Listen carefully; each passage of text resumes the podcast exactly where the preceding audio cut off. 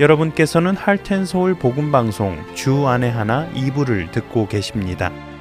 주 안에 하나 2부에는 신앙생활 속에서 생각해볼 주제들을 나누어 보는 살며 생각하며와 은혜의 설교, 그리고 갈라디아서에서 나오는 성령의 9가지 열매들을 살펴보는 성령의 열매가 준비되어 있습니다. 먼저 살며 생각하며로 이어집니다.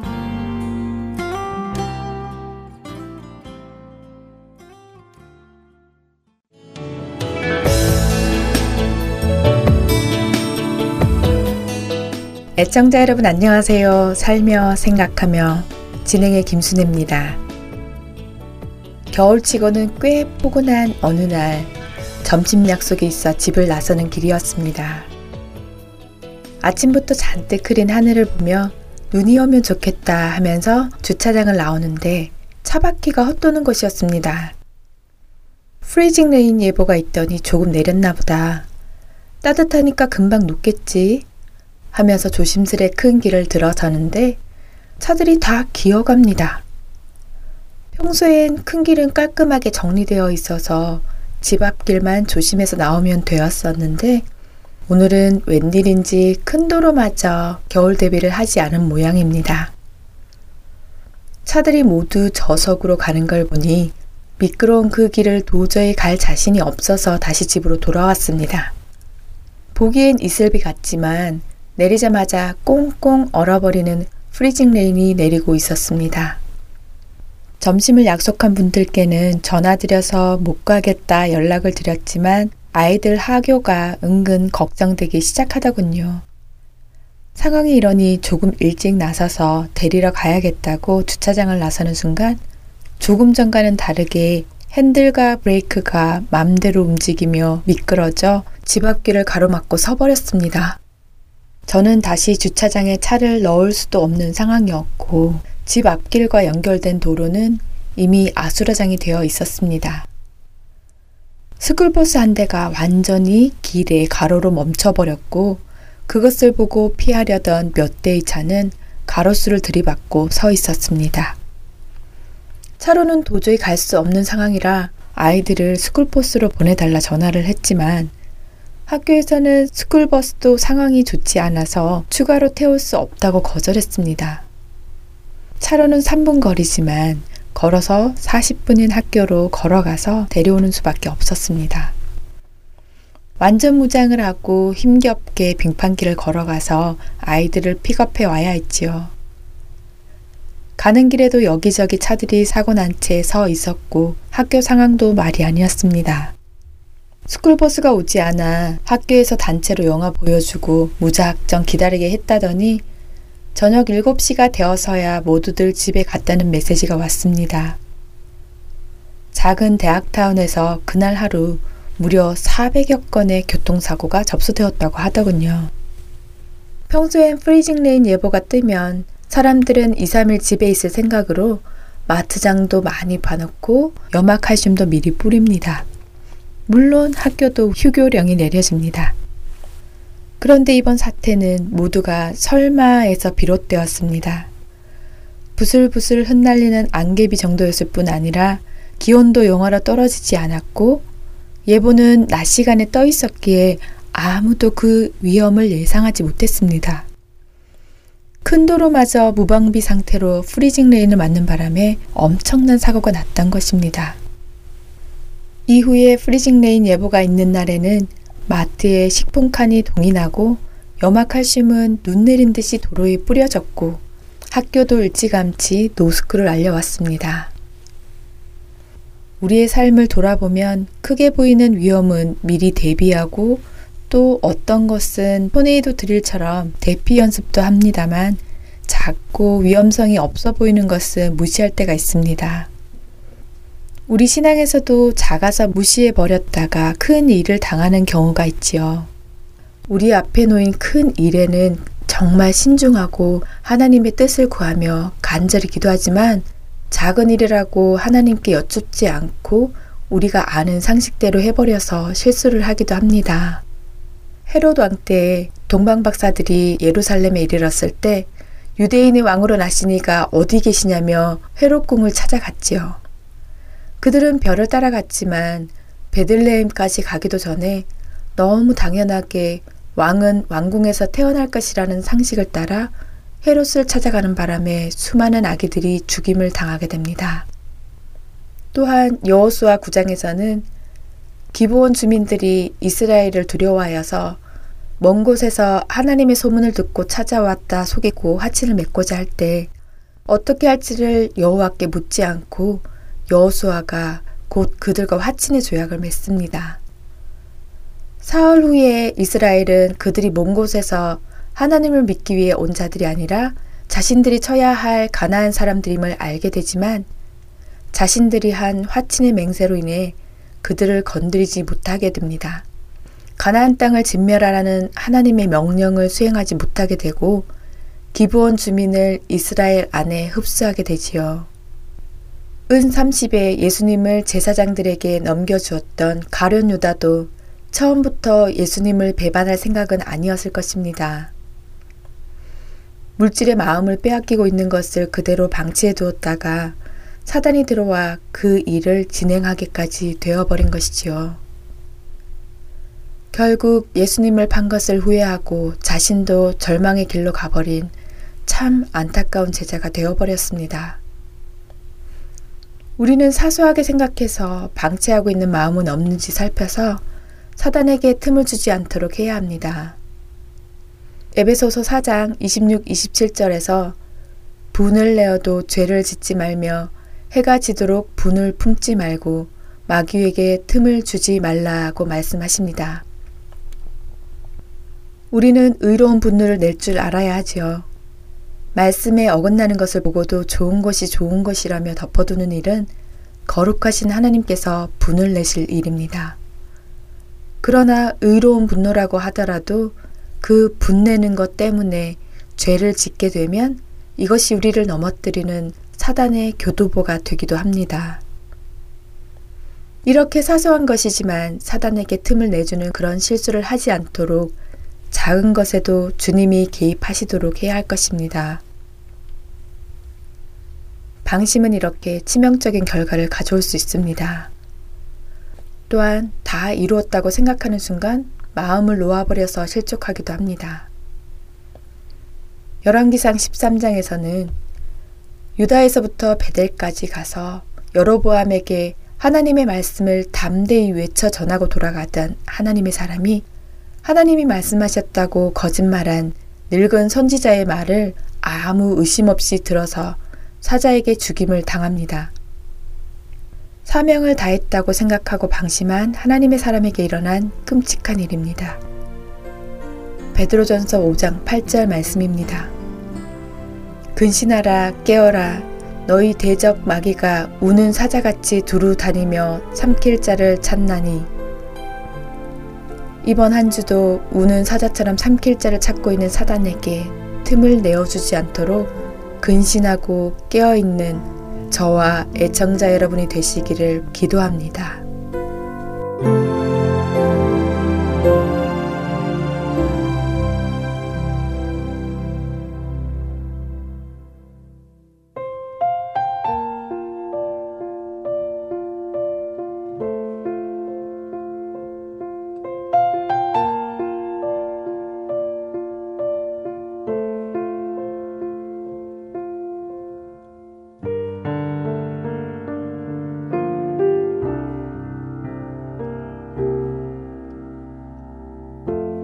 삶의 작은 일에도 그 마음을 알기 원하네. 그 길, 그 좁은 길로 가기 원해. 나의 작음을 알고 그분의 크심을 알며 소망, 그 깊은 길로 가기 원하네.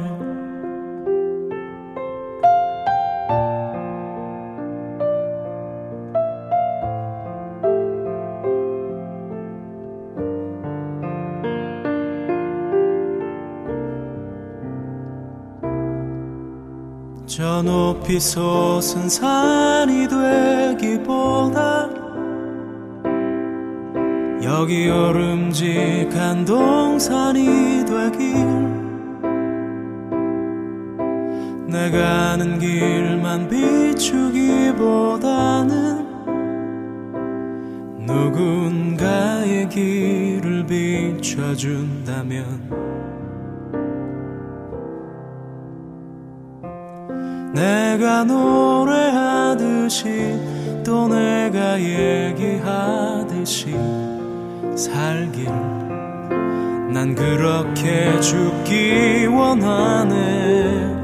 삶의 한 절이라도 그분을 닮기 원하네. 사랑 그 높은 길로 가기 원하네.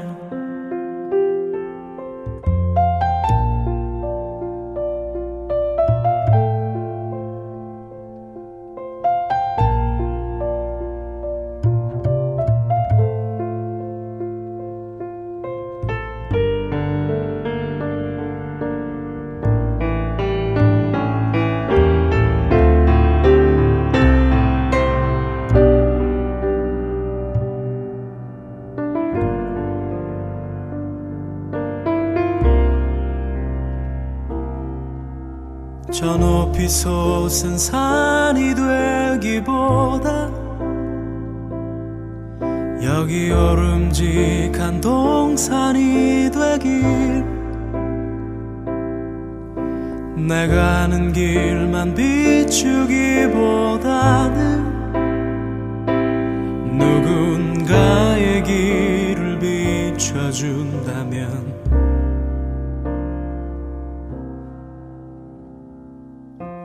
내가 노래하듯이 또 내가 얘기하듯이 살길 난 그렇게 죽기 원하네. 삶의 한 절이라도 그분을 닮기 원하네. 사랑 그 좁은 길로 가기 원하네. 깊은 길로 가기 원하네. 그 높은 길로 가기 원하네.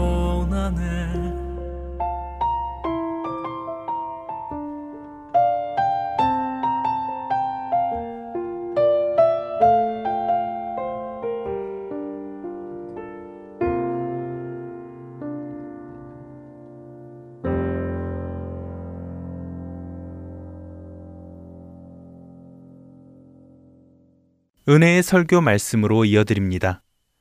오늘은 서울 베이직교회 조정민 목사님께서 창세기 17장 1절에서 27절을 본문으로 왜 이름을 바꾸시는가? 라는 제목의 말씀 전해주십니다. 은혜의 시간 되시길 바랍니다.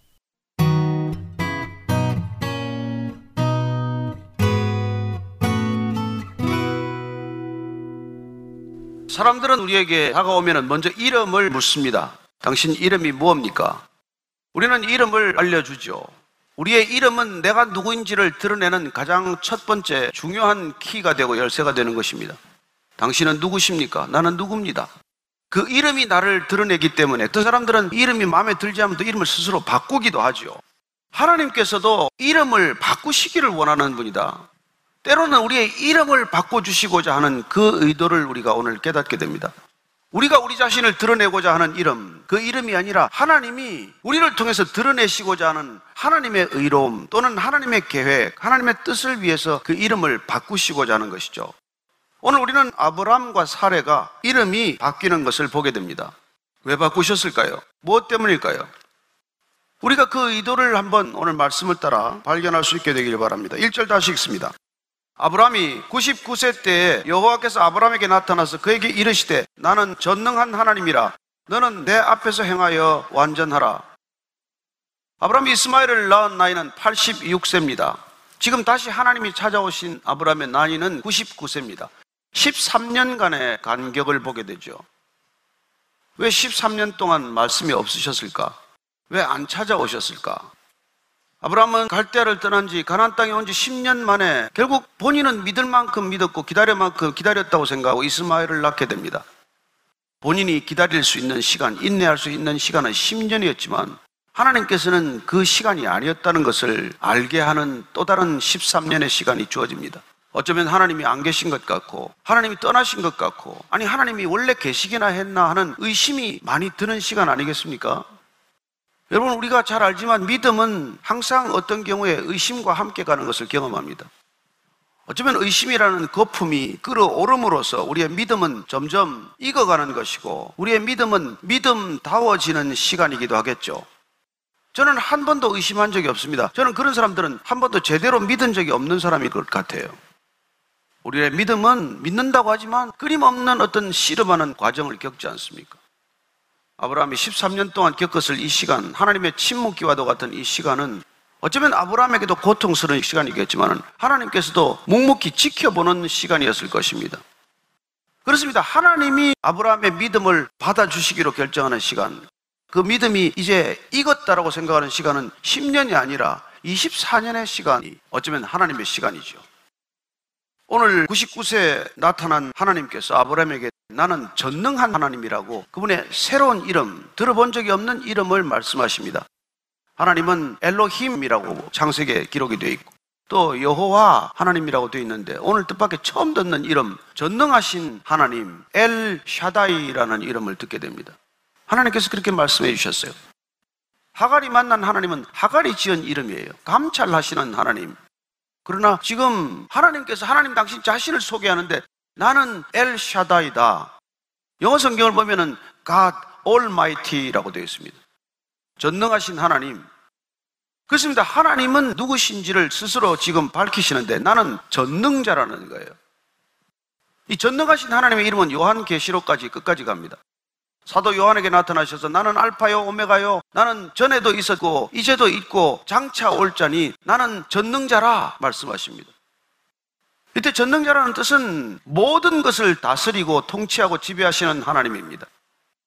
하나님은 전능하시다고 말할 때 이 하나님의 전능은 이 땅에 존재하는 모든 것들이 하나님의 통치권, 주권, 지배 아래에 있다는 것을 뜻하는 것입니다. 이걸 믿는 게 믿음이에요. 저 사람도 하나님이 다스릴까? 저런 악한 사람도 하나님이 돌보실까? 우리의 의심은 늘 그런 것들이지만은 그 모든 사람, 그 모든 상황들이 하나님의 통치 아래에 있다는 것이 전능의 근거가 되는 것이죠. 이 전능한 하나님을 소개하는 까닭은 어쩌면 아브라함이 내가 믿는 하나님이 과연 전능한가? 그분은 정말 능력이 있는 하나님인가? 나에게 큰 민족을 약속했지만 정말 아들 하나 제대로 주실 수 있는 하나님인가 하는 의심이 끊임없이 꿈틀대고 있었기 때문에 어쩌면 하나님께서 나타나시자마자 나는 전능한 하나님이라고 이렇게 소개하시는 것이겠죠. 그렇습니다. 내가 전능한 걸 알아야 너는 내 앞에서 행하되 완전하라고 명령하시는 것입니다. 오늘 하나님께서는 내가 전능한 하나님이라 너는 내 앞에서 행하여 완전하라고 명령하십니다. 도대체 우리들을 어떻게 행하여 완전하라고 하시는 것입니까?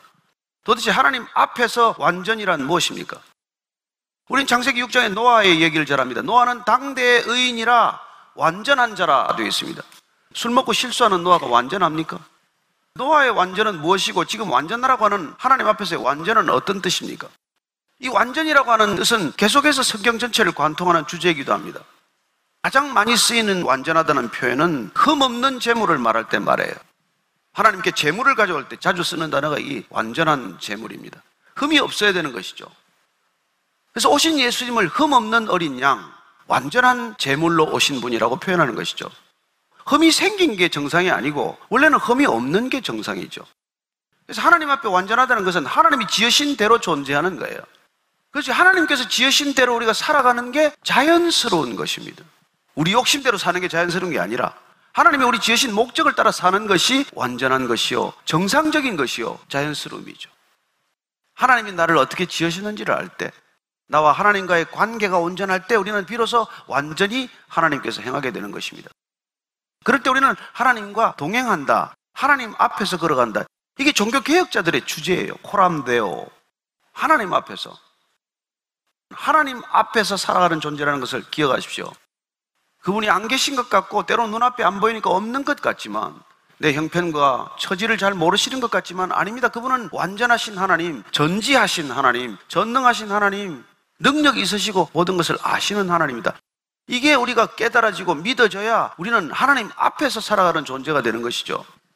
그런 하나님을 의심하기 시작하면 우리의 행동은 부자연스러워지고 우리의 행동은 내 생각, 내 방식대로 살아가는 존재가 되고 마는 것이죠.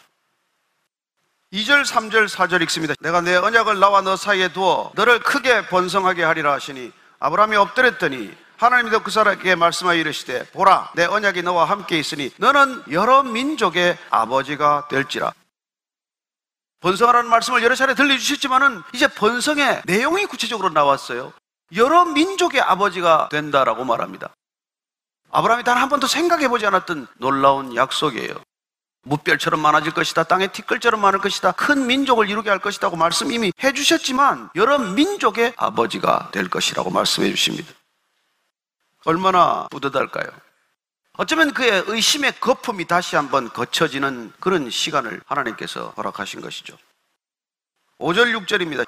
이제 후로는 내 이름을 아브라함이라 하지 아니하고 아브라함이라 하리니 이는 내가 너를 여러 민족의 아버지가 되게 함이니라. 내가 너로 심히 번성하게 하리니 내가 내게서 민족들이 나게 하며 왕들이 내게로부터 나오리라. 아브라함을 이제 아브라함이라고 부르겠다고 말씀하십니다. 드디어 24년 만에 하나님께서는 아브라함을 볼 때부터 한 집안의 아버지예요. 한 가문의 아버지예요. 자기는 한 집안에 그냥 좋은 아버지가 되는 게 꿈이에요. 많은 사람들에게, 동네 사람들에게 존경받는 정도? 갈대와 우레에서 남한테 패기치지 않고 점잖게 살아가면서 다른 사람들한테 그냥 칭찬받고 그렇게 살아가는 게 꿈이었기 때문에 아브라함이라고 지었는데 하나님께서는 느닷없이 너는 아브라함, 많은 사람들의 아버지, 많은 민족의 아버지, 많은 열국의 아버지, 열방의 아버지라는 이름으로 부르겠다는 거예요. 자, 그렇다면 어째부터 하나님은 이 아브라함이라는 이름을 생각해 왔을까요? 지금 당장 그 얘기를 하는 게 아니시지 않습니까? 하나님께서 아브라함을 갈대아 우르에서 불러낼 때부터 불러내신 목적이, 끝까지 이끌어갈 방향이 아브라함이 되는 거란 말이에요. 아브라함을 택해서 부를 때부터 하나님은 아브라함을 아브라함으로 만드시는 계획을 가지고 있었다. 이게 이름을 바꿔주신 오늘 이유가 된다는 것을 우리는 압니다. 원래 하나님의 계획이 아브라함을 아브라함으로 만드는 거예요. 원래 저와 여러분을 부르신 계획이 우리 한 사람의 구원에 있지 않고 우리 가족만의 구원에 있지 않고 열방을 구원에 이르게 하는 게 목적이라는 거예요. 구원이란 이런 엄청난 하나님의 계획을 말합니다. 우리는 그냥 이스마엘이나 하나 데리고 행복하게 살겠습니다 하지만은 하나님께서는 그게 아니란 말이에요. 우리의 꿈이 아무리 작을지라도, 우리의 현실은 이럴지라도 하나님께서 우리를 보시는 눈, 하나님께서 우리를 기대하시는 기대는 우리가 상상치도 못할 일일 거라는 것이죠. 언제 아브라함이 이런 꿈을 꾸박해서 열방의 아버지 이런 건 생각도 해본 적이 없지 않겠습니까? 그러나 하나님께서 부르실 때는 그런 계획과 생각과 뜻을 가지고 있다는 것이죠. 이게 우리 소망의 근거가 되어야 한다는 것입니다. 내 취미가 소망의 근거가 아니라, 내 능력이 근거가 아니라, 내 꿈이 근거가 아니라 하나님의 꿈, 하나님의 계획, 하나님의 비전, 이게 들어와야 된다는 거예요. 그래서 아브라함을 부를 때부터 아브라함이라고 하나님께서는 생각해 오셨다는 것을 알게 됩니다. 또한 아브라함을 아브라함으로 이름을 부른다. 이름이라는 것은 자기 정체성이기 때문에 내가 나라는 것을 입증하는 그 정체성을 하나님께서 바꾸셨다는 것은 이후로 이제 온전히 하나님의 사람, 하나님의 인친자, 하나님의 소유라는 것을 확인하는 것이죠. 야곱을 이스라엘로 바꿔주심으로써 하나님의 사람, 하나님의 소유가 되는 것이고, 솔로몬을 여디디아라고 불러주십니다. 너는 사랑받는 자라는 거예요. 사울을 바울로 바꿔주십니다. 하나님께서는 우리에게도 그런 이름을 가지고 계신다는 것이죠. 그 이름이 무엇입니까? 그리스도인이라는 것이죠. 우리 안에 그리스도가 오셔서 우리를 그리스도인으로 만드시는 것, 그때 우리는 마치 아브라함이 아브라함이 된 것처럼 열방을 하나님께로 올려드리는 그런 통로가 되는 것입니다. 구원의 목적이 이런 위대한 구속사적인 목적을 가지고 있다는 것을 기억하십시오. 그게 전능하신 하나님이기 때문에 가능하다는 것입니다. 나 같은 사람을 통해서 무슨 복음을 전하겠어요? 근데 그건 아브라함도 마찬가지고 어떤 믿음의 사람도 마찬가지고 다윗도 마찬가지고 요셉도 마찬가지고 믿음의 사람들에게는 그런 놀라운 하나님의 꿈을 우리가 알 수 없는 시간들, 어둠의 시간, 터널의 시간, 깜깜한 시간, 죽을 것만 같은 시간들이 누구에게나 있는 것이죠. 아브라함이 13년 동안 얼마나 속이 답답했겠습니까? 이런 믿음이지만 하나님께서는 끊임없이 지켜보시면서 그런 의심의 거품이 거칠 때를 가만히 보고 계신 것이죠.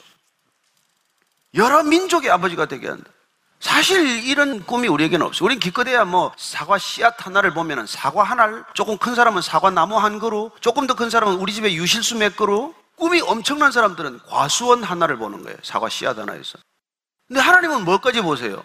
그 과실수를 통해서 얻은 수익을 가지고 과수원 옆에 고아원이 들었었어. 고아원 옆에 초중학교, 대학교까지 세워져. 그 대학교에서 배출된 학생들이 열방 가운데 선교사로 파송되는 꿈을 가지고 있어요. 이게 하나님의 꿈이란 말이에요. 그래서 120년 전에 이 땅에 온 선교사들은 현실은 너무나 암울했어요. 태평양을 건너올 때 얼마나 고통스러웠겠습니까? 여기 와서 쓴 기도문을 보면 기가 막히지 않습니까? 짙은 어둠뿐입니다. 이 조선사회는 암흑뿐입니다. 그렇게 복음을 전하고자 해도 여자 얼굴은 한 번도 볼 수가 없습니다. 그러나 내가 믿음은 바라는 것들의 실상이요 보지 못하는 것들의 말씀에 의지해서 제가 오늘도 주님께 나아갑니다. 100년 뒤에 이 나라 이 백성들이 찬양을 함께 부를 것을 믿습니다. 그대로 되었습니까? 안 되었습니까? 어쩌면 그들은 홀로 찬송을 부르면서 100년 뒤에 이 땅에 많은 사람들이 함께 부를 찬양을 그때 같이 불렀던 것이죠. 그게 하나님의 사람들, 하나님을 부르시는 하나님의 목적이요, 전능하신 하나님의 능력이요, 그 하나님을 우리가 의지하는 거예요. 그래서 내가 병이 낫지 않아도 그분은 전능자이십니다. 내가 부도가 나도 그분은 전능자이세요. 내가 쫓겨나도, 직장에서 승진이 안 되고 정리해고를 당해도 그분은 전능자이십니다. 내 아들이 입학에 떨어져도, 대학 시험에 떨어져도 그분은 전능자이십니다. 이런 고백이 터져나오는 것을 기다리고 계신 것이죠. 이게 참 믿음이니까, 이 믿음이라야 하나님을 하나님대로 인정하시는 거니까.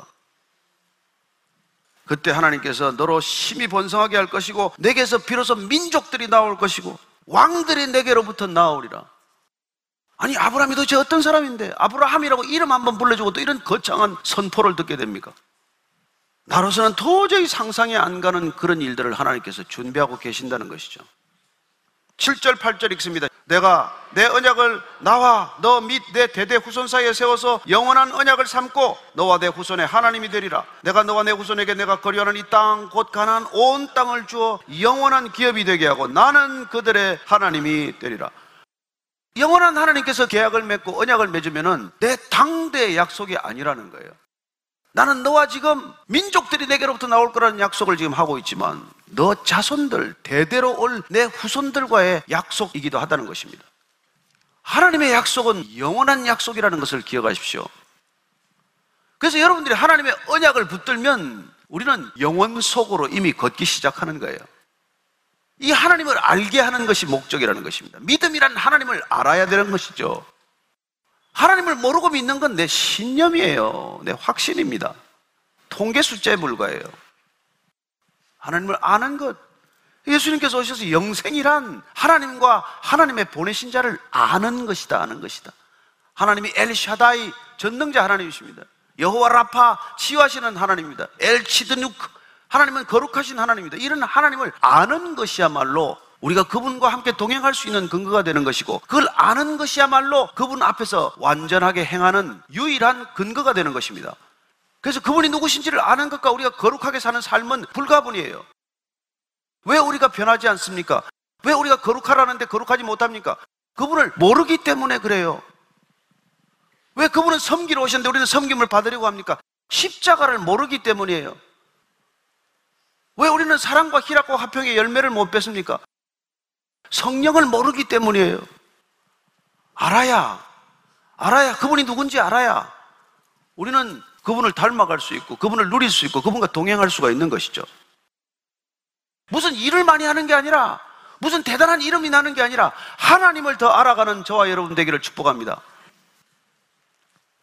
그래서 하나님을 믿는 사람들이 모두 다 내 후손이 되리라, 이 얘기예요. 갈라디아서 3장 7절 말씀입니다.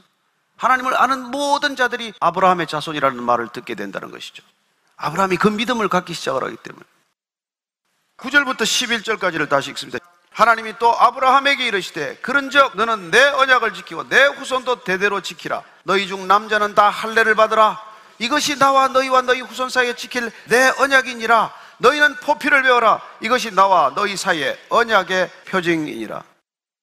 아브라함이라고 하는 놀라운 이름을 주시고, 그리고 너는 이제 내 언약을 지키고 내 후손도 대대로 그 언약을 지키라고 명령하시고 나서 그 명령과 그 내용을 기억하도록 하는 사인을 하는 게 이제 이게 할례란 말이에요.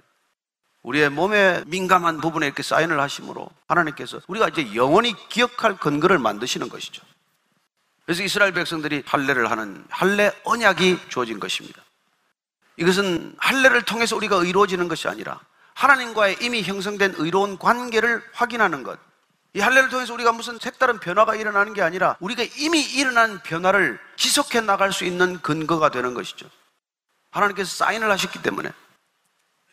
그래서 이 할례가 우리를 의롭게 하는 것이 아니라 의로워졌기 때문에, 하나님과의 바른 관계가 확인되었기 때문에 하나님께서 이제 할례를 하라고 하시는데, 유대인들이 나중에 이걸 오해하지 않습니까? 그렇게 마치 할례를 받으면 모든 것이 끝나는 것처럼 여기게 된 거죠. 하나님과의 온전한 관계에 들어갔기 때문에, 회개했기 때문에, 하나님께 돌이켰기 때문에, 믿음으로 믿음에 이르렀기 때문에 할례를 받았는데, 믿음은 오간 데가 없고 복음의 본질은 오간 데 없고 하나님의 율법은 오간 데가 없고 오직 할례만 붙들고 살아가는 안타까운 백성들이 된 것이죠. 하나님도 놓치고 그리고 구원도 놓치는, 그래서 어떻게 보면 이단의 원조처럼 되어버리는 것이죠. 율법만 붙들고 사는 사람, 할례만 붙들고 사는 사람. 그래서 오직 유대인이 되는 길은 할례 받는 길이요, 하나님의 백성이 되는 길은 할례를 받아야 모든 것이 된다고 주장하는 그런 빗나가는 결론에 이르는 것이죠. 몸에 할례를 가지고 타락해버린 사람들, 여러분 타락이란 본질을 잃어버리는 거예요. 뭐 딴 거 없습니다. 내용은 오간데가 없고 형식만 남은 거죠. 오늘날 마치 세례를 받고도 세례를 받은 게 무슨 소용이 있습니까? 과거로 돌아가 버린다면. 그러니까 그 당시에 이제 율법은 사라지고 지금은 세례로 대체가 되었지만, 여러분들이나 저나 세례교인이 되었다는 것, 그게 우리를 구원하는 보증입니까? 아니요, 구원받은 표시로 세례를 받는 것이지 세례를 받기 때문에 구원받는 건 아니란 말이에요. 그 앞뒤가 바뀌면, 본질이 바뀌면 큰일 나는 거죠. 그래서 구약에서도 마음의 할례를 받으라 이런 얘기를 많이 해요. 제가 몇 군데 읽어드릴게요. 신명기 10장 16절, 그러므로 너희는 마음의 할례를 행하고 다시는 목을 곱게 하지 말라. 몸에 할례 받았다고 목을 곱게 하고 뻣뻣하고 교만하지 말아라. 마음의 정작 할례를 받아야 하지 않겠느냐, 이 말씀을 하는 거죠. 신명기 30장 6절, 내 하나님 여호와께서 내 마음과 내 자손의 마음에 할례를 베푸사 너로 마음을 다하며 뜻을 다하여 내 하나님 여호와를 사랑하게 하사 너로 생명을 얻게 하실 것이며. 궁극적으로 마음의 할례가 와야, 내 마음과 내 자손의 마음에 할례가 와야 하나님을 사랑할 수 있을 뿐만 아니라 생명을 얻게 된다고 말씀하십니다. 물론 이 할례는 신약에 오면 없어지죠.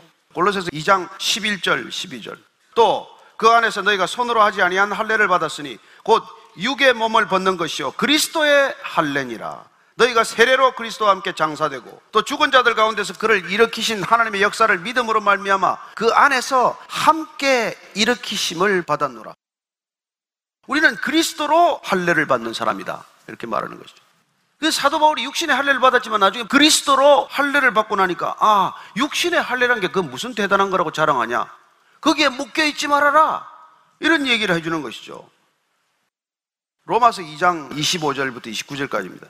내가 율법을 행하면 할례가 유익하나 만일 율법을 범하면 내 할례는 무할례가 되느니라. 그런즉 무할례자가 율법의 규례를 지키면 그 무할례를 할례와 같이 여길 것이 아니냐. 또한 본래 무할례자가 율법을 온전히 지키면 율법 조문과 할례를 가지고 율법을 범하는 너를 정죄하지 아니하겠느냐. 무릇 표면적 유대인이 유대인이 아니요 표면적 육신의 할례가 할례가 아니니라. 오직 이면적 유대인이 유대인이며 할례는 마음에 할지니 영에 있고 율법 조문에 있지 아니한 것이라.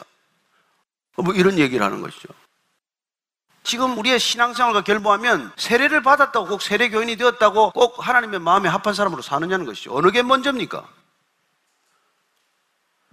만일 내가 율법을 범하면 내 세례는 무세례가 되느니라. 이거 마찬가지 얘기예요. 내가 그리스도인이라고 말하지만 그리스도의 말씀대로 살지 않으면 너는 그리스도를 모르는 사람이라. 그래서 우리의 신앙은 본질을 지켜내지 않으면 형식만 붙들고 가지고 있어서는 아무것도 되지 않아요. 형식이 우리를 바꾸지 않습니다. 본질만이 우리를 바꾸는 것이죠. 하나님의 본질만이 우리 안에 올 때 우리가 변화된 삶을 사는 것이고 능력 있는 그리스도인이 되는 것이지, 그게 없다면 여러분 백날 첫날 교회 다녀봐야 10년 30년을 다녀봐야 취미생활 이상 뭐가 더 있어요. 그냥 밖에 다니는 것보다 여기 있는 게 마음이 좀 편해서 주일날 밖에 나가면 마음이 찜찜해서 그 정도지 뭐가 달라진 게 있냐고요. 이게 그때나 지금이나 마찬가지예요. 그래서 정작 주님께서 이름도 바꿔주시고 이름 바꿔주신 걸 사인업을 했음에도 불구하고 우리가 변하지 않는다면, 달라지지 않는다면, 본질이 우리의 내면이 바뀌지 않는다면 무슨 소용이 있겠느냐는 것이죠. 여러분, 신앙은 우리 내면에서 시작이 돼야 하고 내면에서 변화가 되어야 한다는 것을 말씀해 주고 있지 않습니까? 우리는 그리스도로 할례를 받은 사람이다. 오늘 이걸 확실히 깨닫고 가십시다. 그래서 우리는 이름이 바뀐 사람이에요. I am a Christian. 이게 뭐예요? 내가 누구다 보다 더 중요한 이름이 된 것이죠. 우리가 그리스도를 모르고 그분의 말씀을 모르고 그분의 의도와 계획과 뜻을 모르고 내 목적을 가지고 내 계획을 와서 주님을 흔들어 깨우라, 주님의 보좌를 움직이라, 그런 기도를 하면 주님이 피곤하다 집에 가라 그러지 않겠어요? 너 왜 내 보좌를 자꾸 흔드냐? 정말 기도를 무섭게 하는데 주님이 외면하는 그런 기도가 될 수밖에 없지 않겠습니까? 그래서 너희의 대대로 모든 남자는 집에서 난 자나 또는 너희 자손이 아니라 이방 사람에게서 돈으로 산 자를 막론하고 난 지 8일 만에 할례를 받을 것이니라. 이 놀랍게도 할례는 자격을 따지지 않고 너희 집에 있는 돈으로 산 종들에게도 베풀 수 있다는 거예요. 야, 그게 여러분 처음부터 유대인들이 잘못 안 거예요. 종이나 이런 사람들, 이방인들에게서는 할례를 주지 않았거든요. 근데 하나님께서는 원래 이방인들에게도 유대인들에게도 어린이나 남자에게나 갓난애나 뭐 어른이나 다 학식이 있는 자나 뭐 학식이 없는 자나 모두가 다 할례 받을 수 있다, 세례 받을 수 있다, 구원 받을 수 있다. 이게 복음, 원형적인 복음 아니겠습니까? 누구든지 주의 이름을 부른 자는 구원을 얻으리라. 누구든지 할례를 받는 자는 구원의 대열에 동참하게 되리라. 하나님은 이런 하나님이십니다. 왜요? 전능하신 하나님이기 때문에. 우리는 저 사람 보면 저 사람은 안 돼, 저 사람은 도저히 안 되겠구나. 하나님은 그런 사람도 가능합니다. 그래서 전능함이란 우리의 가능성의 범위를 넘어서는 일이에요. 우리의 생각과 우리의 틀을 넘어서 있는 것이 전능하다는 개념 아닙니까? 내가 볼 때는 저 사람 죽어도 안 될 것 같아, 해봐야 헛수고예요. 그러나 하나님은 그런 사람도 단숨에 변화시킬 수 있다는 것을 믿으시기 바랍니다. 전능하신 하나님이기 때문에, 우리의 이름을, 정체성을 한순간에 바꿔줄 수 있는 분이기 때문에, 우리가 그분을 만나기만 하면 마치 우물가에 만났던 목마른 여인, 5 남자가 다 떠나고 6번째 남자하고도 결혼식 안 치르고 사는 이 여인, 상처투성이인 이 여인도 예배가 뭔지, 생수가 뭔지, 영생이 뭔지 그걸 아는 순간, 한순간에 목마름이 해갈되고 내가 메시아를 만났다, 바로 그 순간 동네로 가서 그동안 그토록 만나고 싶지 않았던 사람들에게 다가가서 복음을 전하는 것을 보지 않습니까? 그게 우리의 마음에 할례가 임하면, 우리의 정체성이 바뀌기만 하면 한순간에 우리는 달라지는 것을 경험하는 것이죠. 더 이상 다른 사람들을 차별하지 않습니다.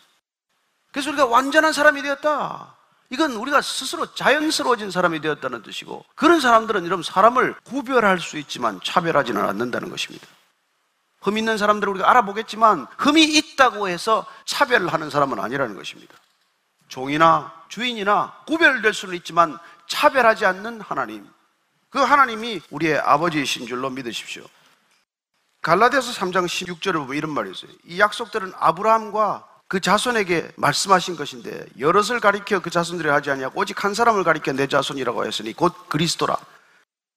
이 그리스도로 온 자손들로 말미암아서 우리 모두는 정말 차별 없이, 예외 없이 하나님의 사람들이 되는 것입니다. 그래서 그리스도 예수 안에서는 할례나 무할례나 효력이 없으되 사랑으로서 역사하는 믿음뿐이니라. 3장 6절에 이런 말씀을 하고 있고, 또 6장 15절을 보면 할례나 무할례가 아무것도 아니로되 오직 새로 지으심을 받는 것만이 중요하니라. 오직 우리가 믿음으로 새롭게 지어지는 것, 그게 육신의 할례나 무할례보다 더 중요하다는 것입니다. 어쩌면 저와 여러분들이 뭐 교회 다닌다 안 다닌다 이게 의미 없는 건 아니지만, 새로 믿음으로 지어지지 않으면 보라 이전 것은 지나갔으니 새 것이 되었도다 하는 그런 새로운 정체성을 우리가 갖지 않으면 우리가 뭔 시간을 이렇게 낭비하는 것밖에 더 되겠습니까? 자, 15절 이하를 읽습니다. 하나님이 또 아브라함에게 이르시되 내 아내 사례는 이름을 사례라 하지 말고 사라라 하라. 내가 그에게 복을 주어 그가 내게 아들을 낳아 주게 하며 내가 그에게 복을 주어 그를 여러 민족의 어머니가 되게 하리니 민족의 여러 왕이 그에게서 나리라. 하나님께서 아브라함을 아브라함으로 바꿔주시고 온 집안 사람들에게, 남자들에게 포피를 베어서 할례를 받게 하시더니 사라의 이름도 바꿔주셨다는 것입니다. 열국의 아버지로 만들어놨어요. 사라를 어떻게 해야 돼요? 열국의 어머니로 만들어야 되는 것이죠. 또한 전능하신 하나님께서 그것도 하실 수 있는 분입니다. 지금 사라의 꿈은 그런 게 아니지만, 하갈의 몸에서 이스마엘이 태어났지만 이제는 완전히 꿈이 사라졌는데, 그런데 무슨 또 열국의 어머니래요. 사라는 아마 더 놀랐을 거예요. 더 속으로 피식 웃었겠죠. 그래서 아브라함이 먼저 엎드려 웃는 거예요. 17절 이하를 읽습니다. 시작. 아브라함이 엎드려 웃으며 마음속으로 이르되 100세 된 사람이 어찌 자식을 낳을까? 사라는 90세니 어찌 출산하리요 하고, 아브라함이 이에 하나님께 아뢰되 이스마엘이나 하나님 앞에 살기를 원하나이다. 이제 웃으면서 마음속으로 100세가 됐는데 무슨 아이를 낳고 90세가 된 와이프가 어떻게 임신하겠느냐, 이런 생각이 여전히 있는 거예요. 믿음은 항상 의심과 공존한다. 한 씨앗의 자락처럼 이렇게 남아있는 거예요. 아니, 지금 하나님께서 아브라함이라고 불러줬는데, 내 민족이 태어나고 여러 민족이 나고 왕이 될 거라고 했는데, 또 엎드리면서 피시고 웃기나 하고, 또 엎드리면서 아유 하나님 무슨 100세의 아들입니까? 또 이런 생각을 하는 거예요. 우리가 육의 사람의 본성을 완전히 버리지 못하기 때문에 늘 이런 끈처럼 달려있는 육신의 유혹, 육신의 의심의 한 자락에 끄달려 있다는 거예요. 이걸 끊어버리는 믿음, 하나님 이걸 원하세요. 그래서 이제 아브라함으로 살아가는 걸음걸음이 달라질 것입니다. 이 아브라함으로 살기 때문에 나중에 어디까지 갑니까? 내년에 물론 이삭을 얻을 뿐 아니라 그 이삭을 번제물로 바치라고 하는 데까지 이르러도 순종하는 믿음이 되는 거예요. 하나님께서 매듭을 졸랐기 때문에 더 이상 아브라함으로 살지 마라.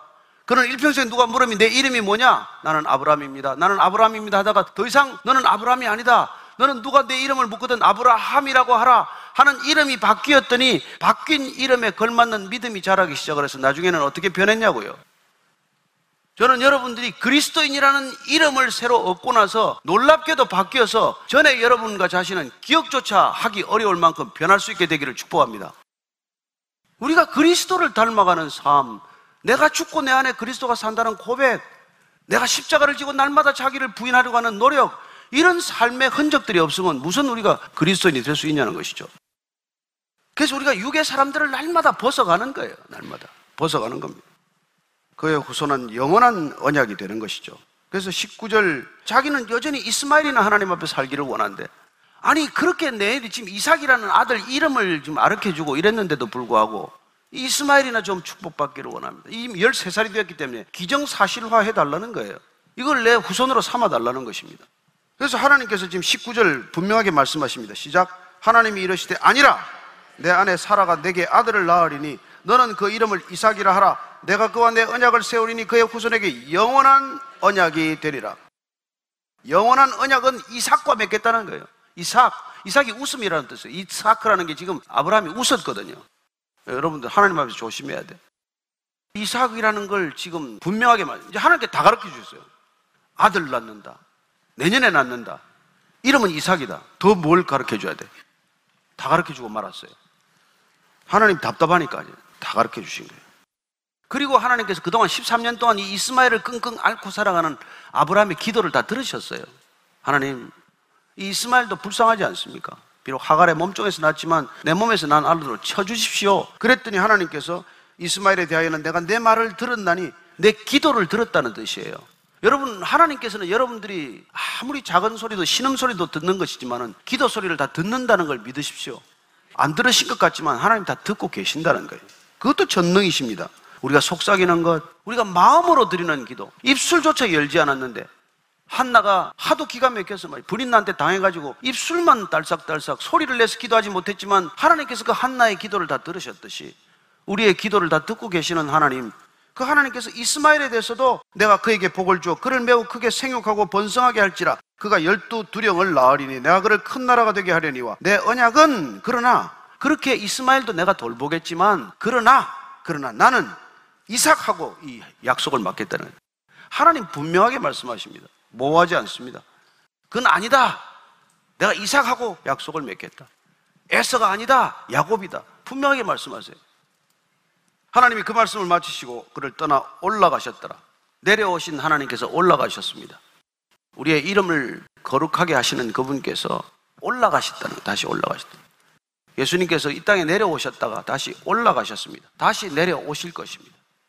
저는 우리가 이 땅에 살지만은 그분이 올라가신 그 하늘에 소망을 둘 수 있게 되길 바랍니다. 그 하늘에 소망 두는 게 믿음이에요. 이 땅에 소망 두는 건 믿음이 아닙니다. 23절 이하를 읽고 마치겠습니다. 시작. 이에 아브라함이 하나님이 자기에게 말씀하신 대로 이날에 그 아들 이스마엘과 집에서 태어난 모든 자와 돈으로 산 모든 자 곧 아브라함의 집사람 중 모든 남자를 데려다가 그 포피를 베었으니 아브라함이 그의 포피를 벤 때는 99세였고 그의 아들 이스마엘이 그의 포피를 벤 때는 13세였더라. 그날에 아브라함과 그 아들 이스마엘이 할례를 받았고 그 집의 모든 남자 곧 집에서 태어난 자와 돈으로 이방 사람에게서 사온 자가 다 그와 함께 할례를 받았더라. 아브라함 집에 있는 사람들은 모두 그 믿음으로 인해서 구원에 이르게 되었습니다. 아브라함은 99세에 할례를 받았고 이스마엘은 13살에 할례를 받았어요. 그래서 유대인들은 난지 8일 만에 지금도 할례를 받는데 아랍 사람들은 13살에 할례를 받습니다. 이스마엘이 13살에 받았다고. 그러나 어쨌건 오늘 우리가 이 말씀을 통해서 기억해야 할 건 무엇입니까? 하나님께서 저와 여러분의 이름을 이미 바꿔주신 줄로 믿으시기 바랍니다. 우리는 이미 세상 사람이 아니에요. 돌아갈 수 없는 강을 건넌 사람들이에요. 우리는 이미 정체성이 달라진 사람입니다. 우리는 이미 그리스도인입니다 하는 걸 세상에다가 이미 선포한 사람이에요. 그리고 전능하신 그분이 우리의 아버지십니다 이미 말씀한 거예요. 그 다음 전능하신 분을 두고 누구한테 부탁을 하시겠습니까? 여러분들 인생에 어려운 문제가 나타나면 누구 앞에 엎드리겠습니까? 사람들 앞에 가서 머리를 조아리겠습니까? 하나님 앞에 엎드리시겠습니까? 저는 전능하신 하나님이 우리의 아버지시기 때문에 아버지 앞에 엎드리시게 되기를 축복합니다. 우리의 정체성이 이미 바뀌었다는 것을 기억하게 되기를 바랍니다. 하나님, 이 바뀐 정체성을 훼손시키지 않게 해 주옵소서. 우리가 이 훼손하지 않고 지키도록 하기 위해서 주님께서 오셨고 주님께서 약속하셨고 주님께서 보내주셨으니 곧 성령이라 그분이 오시면 우리는 더 이상 세상을 두려워하지 않습니다. 무릎 꿇지 않습니다.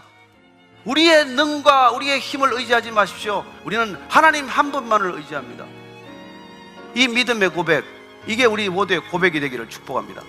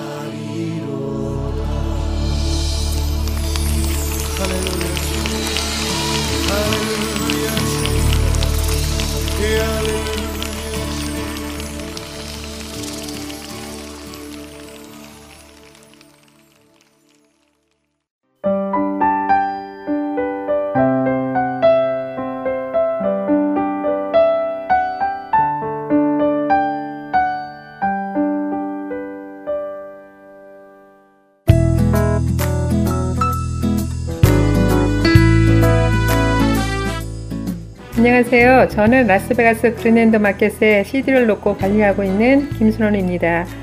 매주 여러분들이 CD를 가져가고 있어요. 참으로 감사함으로 봉사하고 있습니다. 안녕하세요.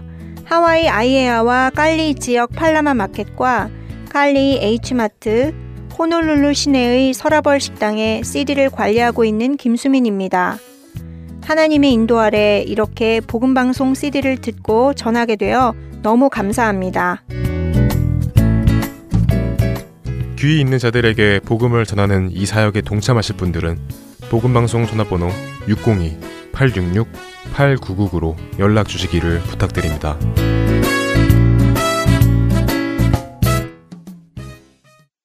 계속해서 성령의 열매 보내드립니다.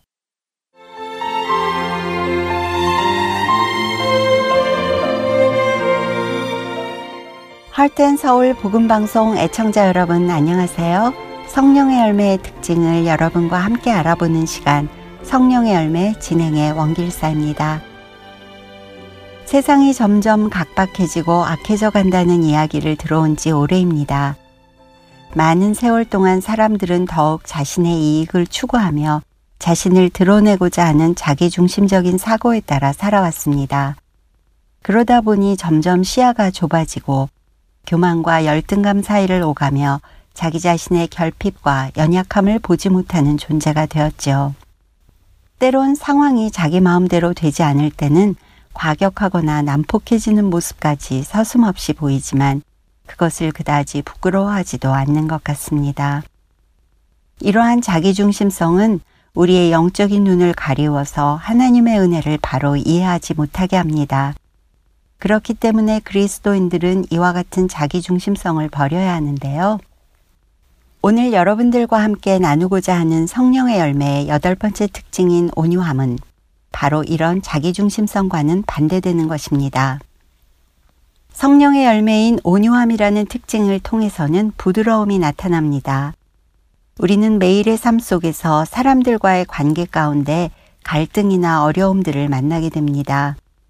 이런 일들이 생기면 대개는 내 앞길을 막는 장애물로 여겨서 정도의 차이는 있겠지만 화를 내거나 분노로 반응하기도 합니다.